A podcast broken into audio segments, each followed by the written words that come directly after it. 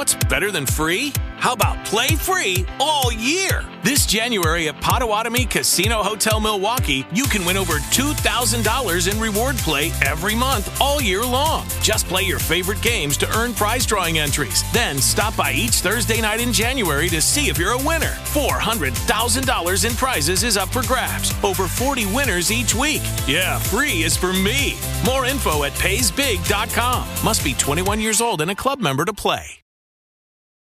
At Granger, we're for the ones who specialize in saving the day and for the ones who've mastered the art of keeping business moving.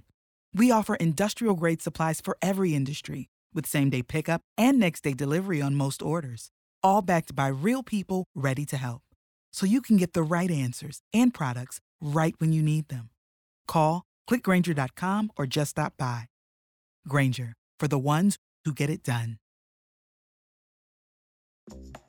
Apreciado abogado, ¿qué pasa con Ferrari? Pues no pasa nada, Chopo. O sea, ¿qué podemos, qué podemos hacer? Cada fin de semana la, sigue la siguen cagando. No sé qué pasa ahí. Esta vez fue Sainz. Eh, no, no, no, mi bandera negra va para otro, pero ahorita sigamos, sigamos acá la conversación, que está chévere. Pero, pero pues, lo de Ferrari, eh, pobrecito. Yo, yo realmente pensé que Sainz ganaba esta carrera. Pensé, dije, esta es la carrera de Sainz. Triste. Vengan, no, yo- al contrario, yo pensaba que esta iba a ser la carrera de Lewis Hamilton. Tenía, Pero en qué Todos lo pensamos, todos lo pensamos en algún momento. sí, o sea, ese, ese era lo clave de, de esta carrera y ese duelo que hubo al final, en las últimas vueltas, ver otra vez a Verstappen y a Hamilton. Y la kriptonita de Verstappen, sí, muy chévere. Ese man Lo- tiene algo en ese carro. ¿qué va a tener? Nada, Chopo. Es el mejor que- carro, el mejor lo- piloto. Lo que No. tenía Hamilton hace unos años. Tiene el mismo componente. Solo carro tenía Hamilton. Claro, ahora solo tiene carro Max Verstappen.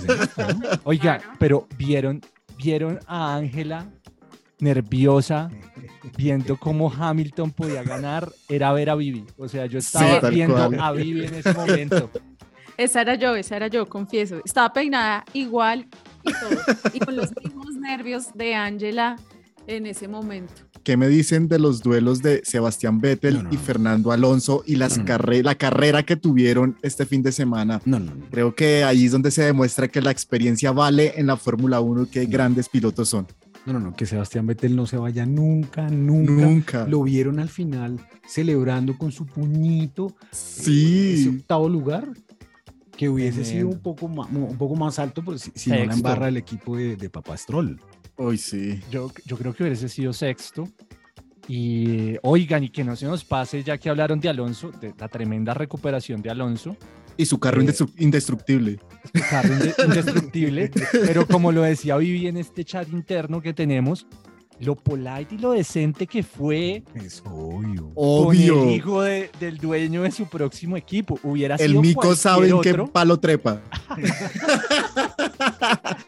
Dicho colombiano.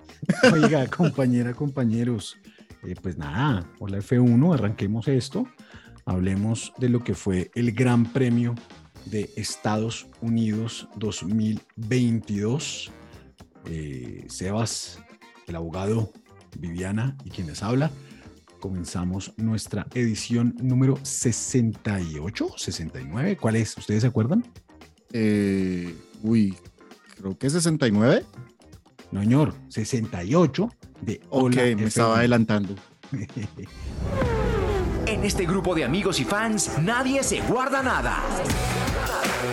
Las pasiones, pensamientos y emociones que nos deja la Fórmula 1 están aquí en Hola F1. Las victorias, las polémicas, los movimientos de equipos y pilotos y toda la actividad alrededor del automovilismo y la Fórmula 1.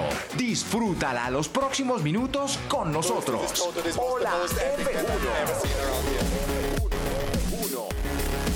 Porque somos fans, no estrellas. Te damos la bienvenida a Hola F1.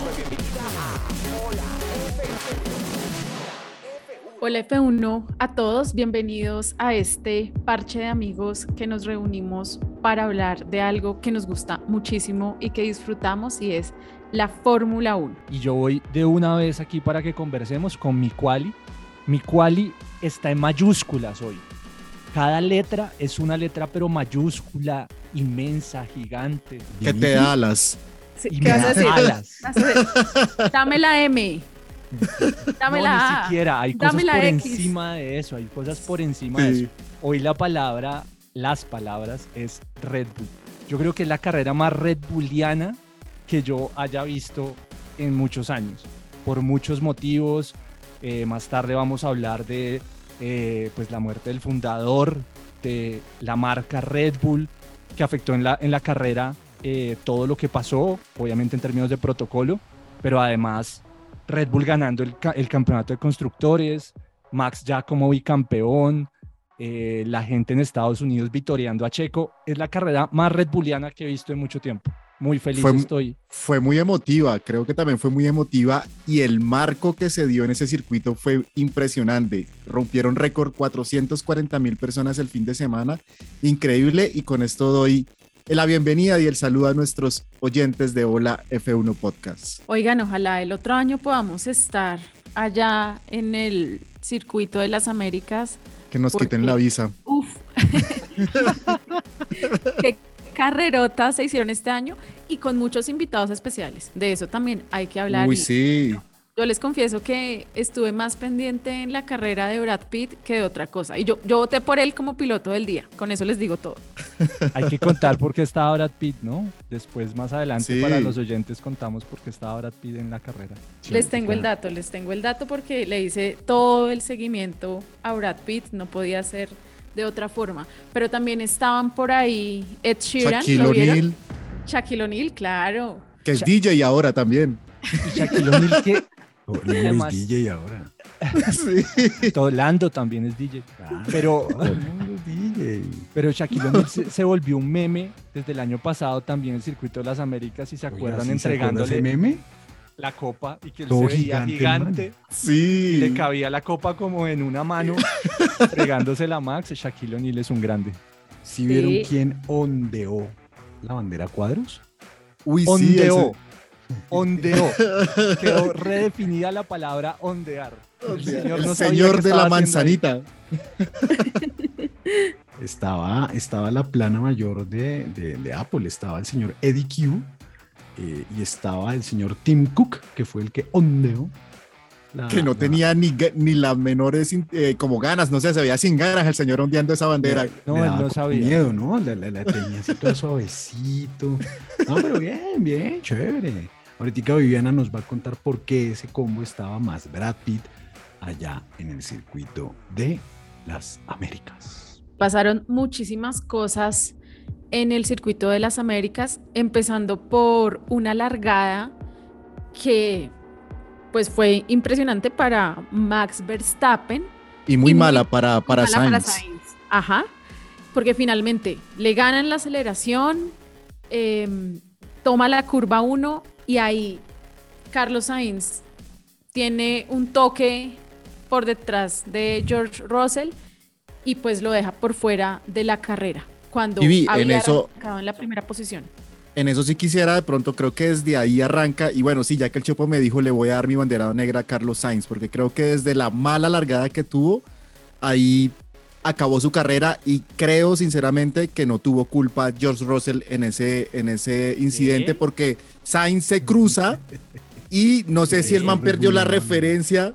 No, es que no sé si, no, si perdió la referencia de Max, pero se ve que trata de esquivar a Max, no sabe por qué, y se cruza literalmente, y cuando lo ve encima a Russell, pues no puede hacer nada más. Para mí no tuvo culpa. Yo estoy de acuerdo con usted, abogado. Sí. Oiga, Carlitos, usted tiene una cosa que se llama espejos. Solo estaba preocupado del lado derecho. El, el Alonso no tenía. lado izquierdo no. Alonso ¿Cómo? no tiene espejos. Alonso es el único que puede correr sin espejos. Oiga, sí, Alonso es el único que puede correr sin espejos. Pero bueno, ahorita mejor. Vivi nos va a contar esa parte. Estamos en la arrancada. Sí. Estamos en el momento en el que, en el que, en el que Russell eh, se lleva puesto a, a Carlos Sainz desde un punto de vista y desde el otro punto de vista Sainz no tuvo espejo izquierdo. eh, no, o sea, Oiga, man, tiene dos espejos, véanlo. Pero bueno, ahí está la interpretación. Sí, y Hamilton ahí pasa a segunda posición y luego en la vuelta 13 empiezan las paradas en pits con Hamilton siendo el primero que entra por un cambio de neumáticos. Eh, esto hace también pues que Verstappen entre, entra Russell también ahí a pits y luego hacia la vuelta 17 se dieron cuenta que en el radio eh, Leclerc decía que listo, que activamos el plan E. O sea, cada vez más letras. Yo creo que el e. plan era rezar o alguna cosa, no sé. Echarse la bendición. Y... Sí. Y junto a nosotros, hola F1. Hola F1. Suscríbete en tu plataforma favorita a Hola F1 y sé el primero en enterarte y escuchar nuestros nuevos episodios. Además, suscríbete en www.holaf1.com y podrás recibir nuestras comunicaciones personalizadas. Sí, podemos hacer lo que queramos. Así estás más cerca a Hola F1. Suscríbete, reproduce y comparte cada episodio de Hola F1. Somos fans, no somos estrellas. Ese toque entre Stroll y Alonso en la vuelta 22. Creo que ese momento le pasa a Stroll? clave en la carrera. Stroll no es un piloto. Bueno, Ese sí. man se ganó la licencia en un tamal. No, se la regaló Papito. Es el único que tiene contrato indefinido en la Fórmula 1. No, pues obvio. Por eso Alonso está dándole pasito. Pues obvio, Sí, porque es pues, que, es, es que el, el- papá de él es el que le va a pagar esa millonada el próximo año. Y va a meter a su amigo, ¿cómo se llama? Eh, Flavio. Flavio. De ahí en TikTok de, de- Ese sí es el plan. Pero ¿saben qué? ¿Vieron, ese, ¿Vieron cómo el carro de Alonso se pone en una posición como si Miedoso fuera eso. a despegar? Sí, muy miedoso. Pero luego también vi la explicación y es que justamente esa velocidad y pues la física literalmente ahí eh, juega exactamente igual a lo que sucede cuando un avión va a despegar. Es que Vivi, digamos, científicamente el sistema aerodinámico de un carro de Fórmula 1 es contrario a lo de un avión. Lo que hacen es, en este caso, las, los alerones, es ponerlo más cerca del piso, lo más cercano posible, a diferencia de los aviones. Y cuando pierda su sustentación, pues obviamente podría salir a volar literalmente, pero, pero fue muy miedosa esa maniobra de, de Fernando Alonso que hasta él mismo dijo. Creo que es una de las cosas que los pilotos nunca quieren vivir porque es, es ir a la deriva en un carro volando. Es complicado. pero también a la deriva de Stroll, porque hizo literalmente ese, ese bueno, el choque, trompo, y luego en las repeticiones de las cámaras se veía los pilotos con esos reflejos esquivándolo, muy impresionante. Por ejemplo, ahí pasó un Gasly y otros más que venían ahí en la fila y muy difícil esos momentos con esos debris en la pista y, y con un carro ahí. Raikkonen, very committed. Oh, look at the smoke. What's that? Raikkonen's going to have to lift. Pero quiero devolverme un poquito al Gran Premio de Spa en 2002, cuando, cuando Kimi Raikkonen, no sé si ustedes se acuerdan, eh, un bar Honda eh, tiene un problema eh, de motor, se le estalla el motor y subiendo Rush, Kimi Raikkonen literalmente no veía absolutamente nada y pasa a través del humo sin saber lo que había. Ese man era impresionante. No sé si ustedes se acuerdan y lo traigo a colación porque este fin de semana que pasó en el incidente que estaba narrando ahora, los pilotos como Gasly me, me hicieron recordar a, a Kimi Raikkonen en el 2002 cuando pasa así a, a- a- Uy, en- sí. en Rush, subiendo. Y mostraban en la transmisión que Gasly aceleró. O sea, Ajá. él, él, eh, se ve el humo y se ve como la tierra, que él no ve nada, y él acelera en vez de frenar como lo que uno haría en su carrito instintivamente de frenar y parar, él acelera para atravesar lo que sea que esté ahí sin ver. Tal Eh, cual. Busquen en YouTube esa vaina de, de Kimi que les estoy diciendo. Yo le quiero dar mi bandera negra a Stroll por ese incidente, pero sobre todo también por las declaraciones que dio después de la carrera, porque intentó defenderse diciendo que le había dejado mucho espacio a Alonso. ¿Ah? ¿Pueden creer? Ah, No. Y además lo, hizo muy tarde. Ya había decidido por dónde iba a defenderse y a último momento cambió la línea. Ahí es indefendible que, que- que el error fue de Stroll. No hay duda alguna.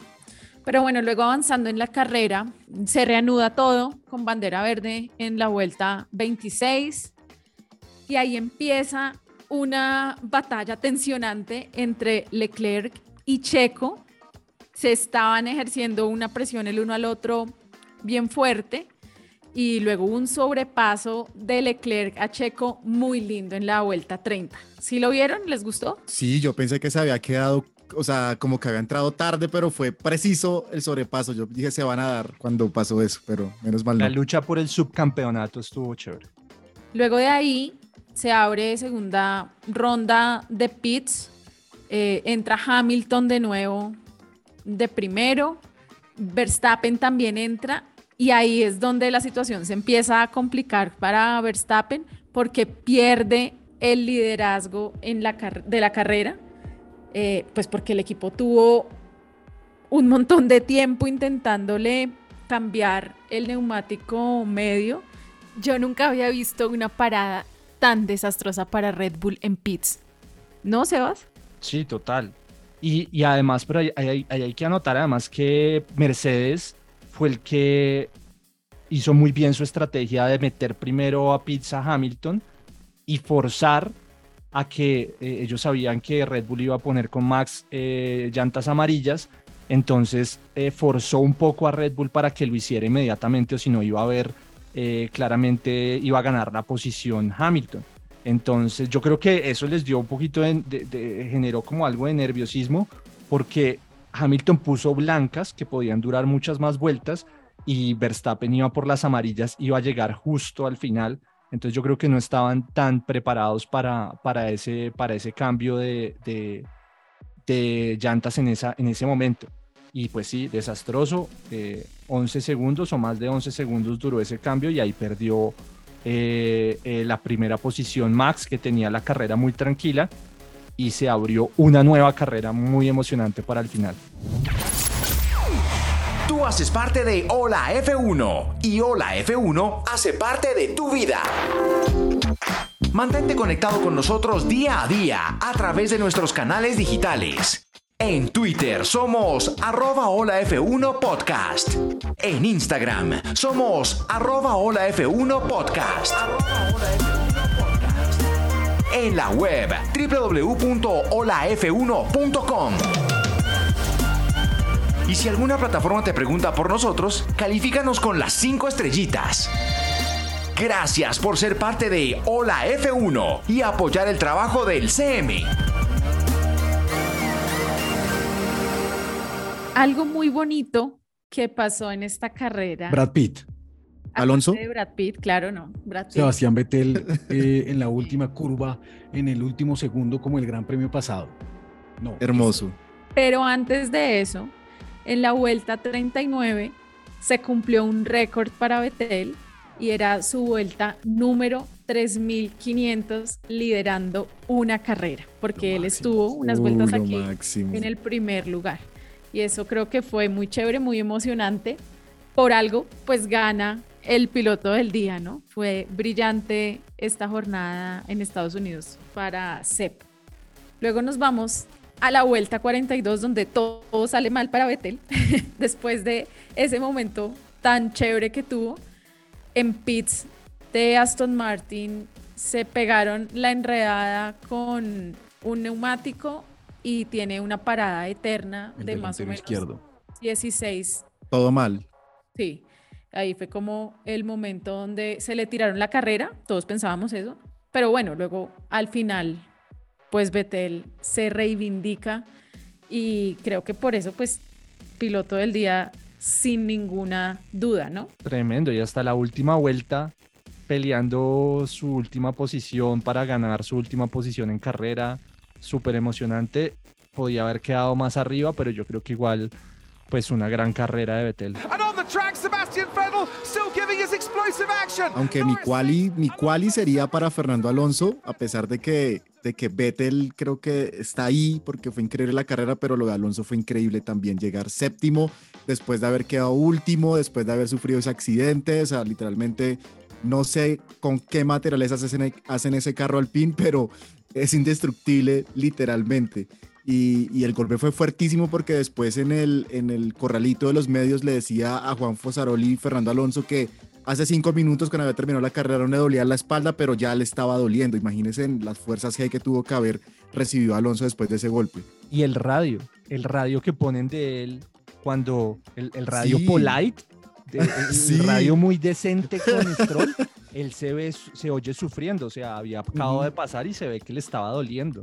Bueno, y llega el momento de mi quali, que es cuando Lewis Hamilton está en la primera posición y es el momento donde llega toda la fe para pensar que Lewis Hamilton va a ganar la carrera después de 322 días sin ganar, porque no ha tenido ninguna victoria en esta temporada. Yo sí estaba muy emocionada, así como lo dijeron al comienzo, estaba como Angela, literalmente así súper, súper ya pensando que esta carrera era de Hamilton. ¿Hace cuánto no se escuchaba en una transmisión de la Fórmula 1 el, al ingeniero de Lewis Hamilton decirle, Luis, it's hammer time. Ay, sí. Yo creo que todos pensamos que, que Hamilton iba, iba a ganar. Yo lo pensé, lo pensé como por cinco segundos, pero lo pensé. pero lo pensó. ¿Qué tal? Bueno, igual, igual Hamilton se queda con el segundo lugar. Ese es su podio número 189. Y pues así termina la carrera eh, con un final muy emocionante entre Vettel y Magnussen. Sebastian Vettel comes home to finish eighth. Max Verstappen, you are world champion. We are world champions. Thank you so much. And thank you, Dietrich Mateschitz, for everything that you have done. No, this one was for Dietrich. And uh, yeah, congrats, guys. What an amazing season to win also the constructors. Um, you guys really deserve it. Bueno, y ahí acaba la carrera, y acaba la carrera eh, con esta fiesta que les contaba, esta fiesta Red Bulliana. Y esta fiesta Red Bulliana empieza con un tema muy emotivo, y es que el sábado eh, falleció Dietrich, austriaco, murió a los 78 años, pero la historia eh, a mí personalmente y espero eh, que muchos de los oyentes pues eh, cuando la conozcan sientan el mismo cariño que siento yo por el señor Dietrich. Y vayan y se compren un Red Bull. Y vayan y se compren un Red Bull. lo pueden dejar ahí de decoración, no se lo tomen, no estoy diciendo que se lo tomen. El señor murió a los 78 años, pues les quiero contar la historia. Y es que él era un vendedor eh, que trabajó muchos años en varias empresas multinacionales, trabajó en Unilever y bueno, hacía todo el tema de ventas de bebidas y de comestibles, tenía, tenía una, una gran facilidad para esto, pero en un viaje de negocios a Tailandia, el tipo descubrió una bebida que le daban a los conductores de camiones en Tailandia para que estuvieran más alerta. Y esa bebida se llamaba Krating Dang que es toro rojo en tailandés. Es que la mitad es una sociedad y la mitad de Red Bull es tailandesa. Entonces, obviamente, eh, eh, el otro, el, el, el, socio de, de, Dietrich no es tan aficionado a los deportes ni nada, pero pues obviamente es el, dueño de la otra mitad de Red Bull. Entonces, este tipo en Tailandia eh, descubrió esa bebida y le dijo al señor tailandés que se llama Chaleo yo, Jovilla, espero decirlo bien y que mi tailandés me haga quedar bien, Chaleo Jovilla, le dijo, le dijo, venga, esa bebida de la que todos los camioneros están hablando está muy buena, ¿por qué no hacemos una sociedad y yo se la ayudo a vender en Europa? E hicieron la sociedad y por eso es que yo quiero tanto al señor Dietrich y es porque el señor tailandés fue el que hizo el producto, pero Dietrich es el genio del mercadeo detrás de esa marca. Y a propósito de apoyos eh, y a propósito de eh, equipos, marcas, etc., vieron eh, a McLaren este fin de semana que probó tanto en los cascos de los pilotos como en sus carros, probó unas vallas unos avisos digitales que cambian de sponsor en, en, su carro y lo probaron en el casco de, de, los pilotos, no en carrera, lo probaron antes en las prácticas, pero bueno, pues nada, estamos en, la, en, la, en el pináculo del automovilismo y, y, estos manes de McLaren ahí, ahí tuvieron su punto chévere con ese tipo de publicidad. Y eso, eso es una vaina, es un desarrollo muy vasto, para que ustedes entiendan, es un gran desarrollo, porque si a los carros de este año, a la Fórmula 1, eh, ustedes vean el carro que lanzó eh, Williams al principio de año y vean con el que termina. El carro es prácticamente negro por una sencilla razón, porque la pintura pesa. Entonces les tocó quitar pintura para que el carro tuviese un mejor rendimiento en la pista. ¿Eso qué significa? Que este avance tecnológico que está mostrando McLaren con esos avisos digitales es una vaina muy vasta que pues ojalá se vean los otros carros y pues chévere, abogado. Y vieron también al señor Mario Andretti a sus 82 años subido en un McLaren F1 dando vueltas al circuito de las Américas. Increíble energía ese señor. Apreciado abogado, ¿cómo está la parrilla de 2023 hasta este momento? Y ahorita le tengo una pregunta misteriosa. Vale, Chopo, no, pues la parrilla ya se está conformando y ya está más claro, digamos, los, los puestos de las escuderías para la temporada 2023 tenemos a Mercedes ya confirmado con Luis Hamilton y George Russell, eh, Red Bull con Max Verstappen y Sergio Pérez, Ferrari con Charles Leclerc y Carlos Sainz, McLaren con Lando Norris y Oscar Piastri, que fue esa gran novela que vimos a, mitad de temporada. Alpine, también ya otra novela eh, conformada, conformando su equipo para el 2023 con Esteban Ocon y Pierre Gasly, un equipo totalmente francés. Eh, Alfa Tauri también ya cerró su contratación con Yuki Tsunoda y con Nick Debris, que ocupa el puesto de Pierre Gasly, Aston Martin con Fernando Alonso y Lance Stroll, que es el único piloto que tiene eh, contrato indefinido en la Fórmula 1. Y es el Williams, único piloto, ojo, perdón, qué pena, qué pena lo interrumpo así de feo. Es el único piloto que es dueño del carro. Sí, tal cual. Es el único y se hace lujo, en serio, y puede hacer lo que quiera.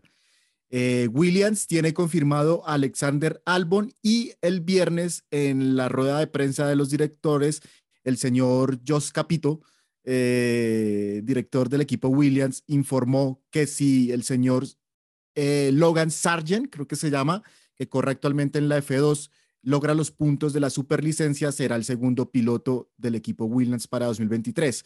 Alfa Romeo tiene ya confirmado a Valtteri Bottas y a Wang Yusou y Haas es el único que falta, tiene a Kevin Magnussen confirmado y falta que anuncien su segundo piloto, que ojalá, eso ya es opinión mía, sea el señor Mick Schumacher. Apreciado abogado, la pregunta misteriosa para hoy. ¿Cuál, cuál es? Es Alex Palou Montalvo.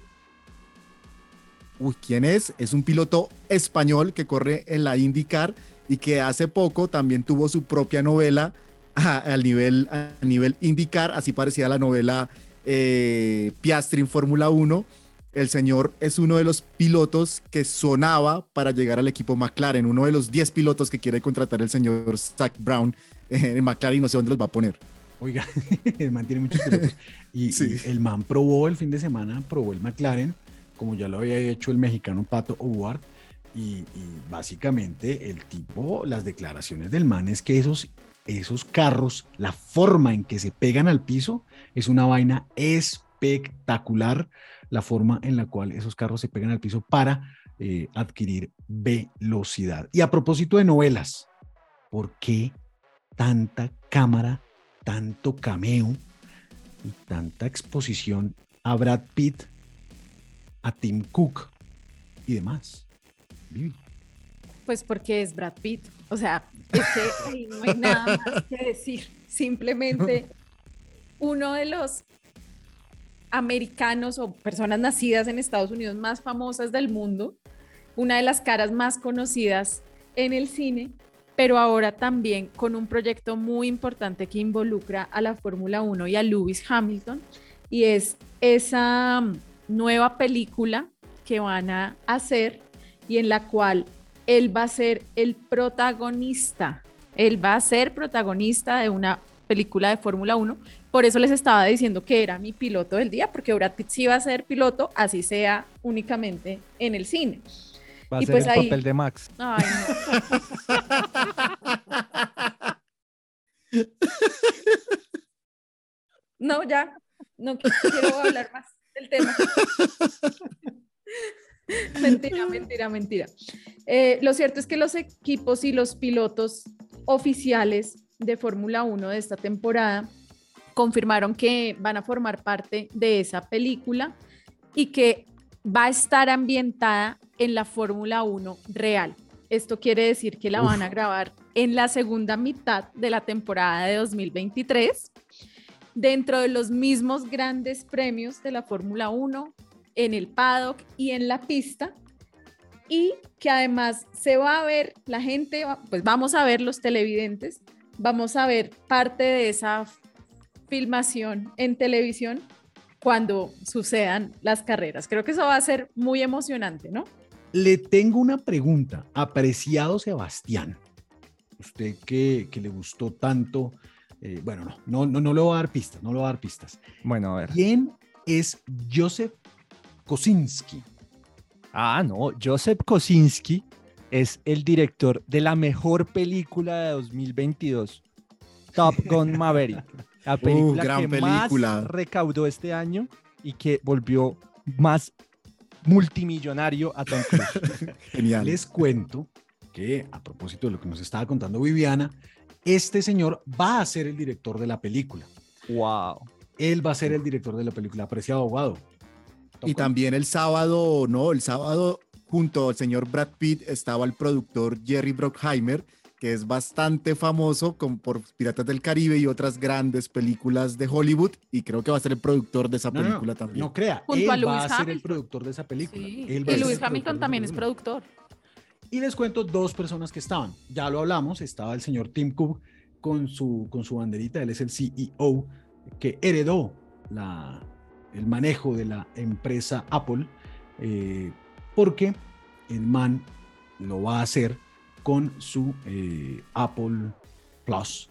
Eh, van a producir esa Uh. película. Y estaba el señor Eddie Q, que es el, el vicepresidente de senior de todos esos servicios que tiene Apple, Apple Music, Apple Plus y toda, y toda la vaina. Sebas.